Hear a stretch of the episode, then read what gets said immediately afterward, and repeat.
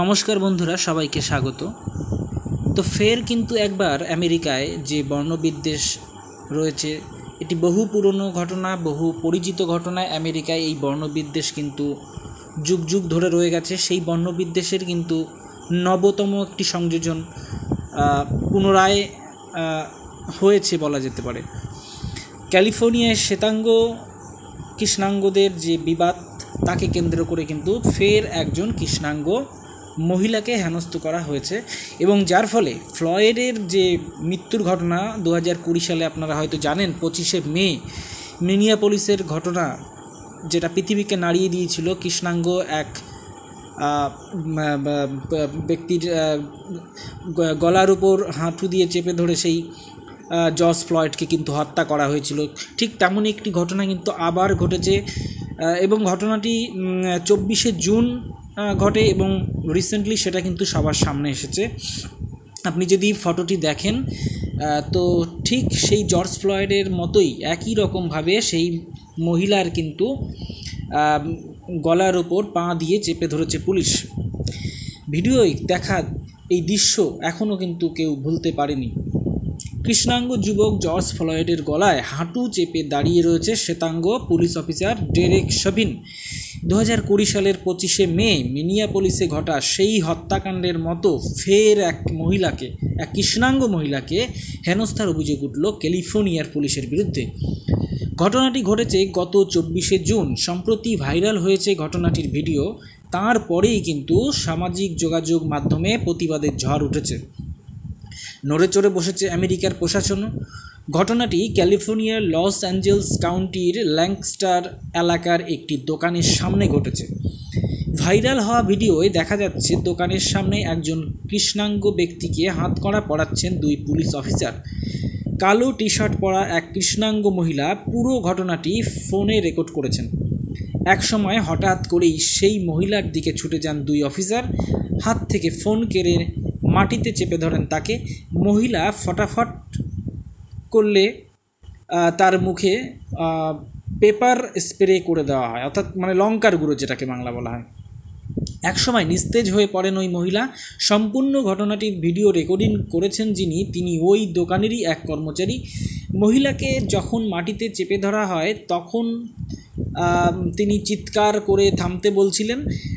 তিনি এও জানান, একসময় শোনা যাচ্ছিল মহিলার কাকু কাতর আকতি মিনতি তিনি বলছিলেন সেই মহিলা আমি নিঃশ্বাস নিতে পারছি না যেন ঠিক জর্জ ফ্লয়েডের মতোই কিন্তু সেই কাতরোক্তি ছিল। ওই দুই পুলিশ অফিসারের দাবি, গ্রেপ্তার হওয়ার ব্যক্তি ওই মহিলার স্বামী। তাদের বিরুদ্ধে চুরির অভিযোগ এনেছে দোকানদার কর্তৃপক্ষ। তাই এই পদক্ষেপ করা হয়েছে। যদিও সেই সংক্রান্ত কোনো প্রমাণ কিন্তু পাওয়া যায়নি এখনও ভিডিওর ভিডিওতে বরং শোনা গিয়েছে হাতকড়া পরা ব্যক্তি পুলিশকে অনুরোধ করছেন মহিলাকে হেনস্থা না করতে। বারবার বলছেন, তার ক্যান্সার হয়েছে। পুলিশ তাতে কোনো কর্ণপাত করছে না। নেট নাগরিকদের একাংশের প্রশ্ন, স্রেফ অশ্বেতাঙ্গ বলেই কি মিথ্যা চুরির অপবাদে হেনস্থার শিকার হলেন দুজন? ঘটনাটি এভাবে প্রকাশ পাওয়ায় লস অ্যাঞ্জেল কাউন্টির শেরি- শেরিফের দপ্তর দপ্তর বেশ অস্বস্তিতে পড়েছে। তাদের তরফে তড়িঘড়ি প্রকাশ করা এক বিবৃতিতে জানানো হয়েছে, এই ধরনের ঘটনা অনভিপ্রেত। ভাই, অনভিপ্রেত তো মানে এটা তো বারবারের বরাবরের মতোই মানে সেই একই গল্প বাজানো হয়ে গেল। মানে বারবারই এরকম হবে, বারবারই একই স্টেটমেন্ট ভুল হয়েছে, উচিত ছিল না, অনভিপ্রেত, এগুলো কোনোভাবেই সমর্থনযোগ্য নয়। এই তো মানে এই ধরনের বিবৃতি তো আসবে, আসে, এ তো সবাই জানে। কিন্তু শেষটা কোথায় ভাই? তো ওই দুই অফিসারকে আপাতত ফিল্ড ডিউটি থেকে সরিয়ে দেওয়াও হয়েছে। তাদের বিরুদ্ধে শুরু হয়েছে তদন্ত। শেরিফ নিজে জানিয়েছেন, প্রত্যেক নাগরিকের সঙ্গে যথাযথভাবে সম্মানের সঙ্গে আচরণ করার নির্দেশ দেওয়া হয়েছে পুলিশ কর্মীদের নির্দেশ তো ভাই সবাই দেয়, সব সময় দেয়, সব দেশেই দেয়, কিন্তু এ তো হয় বা হচ্ছে। শেষটা তো কোথাও হচ্ছে না।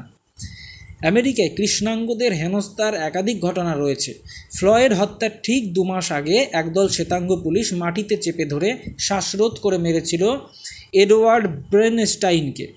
দেখুন মানে কত এই ধরনের মৃত্যু আপনি আমেরিকায় দেখতে পাবেন মানে আপনি ভাবলে অবাক হবেন। আপনি যখন একবিংশ শতাব্দীতে বাস করছেন উন্নত বলে দাবি করছেন নিজেদেরকে, উন্নত বিশ্ব বলে আমরা নিজেদেরকে জাহির করছি, ঠিক তখনই কিন্তু শুধুমাত্র গায়ের বর্ণ অর্থাৎ গায়ের রং দেখে মানুষের মধ্যে কিন্তু ভেদাভেদ করা হচ্ছে।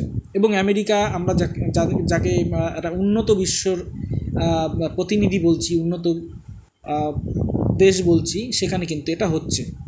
কোথায় উন্নত, কীভাবে উন্নত, তারা আমার তো এটাই সন্দেহ।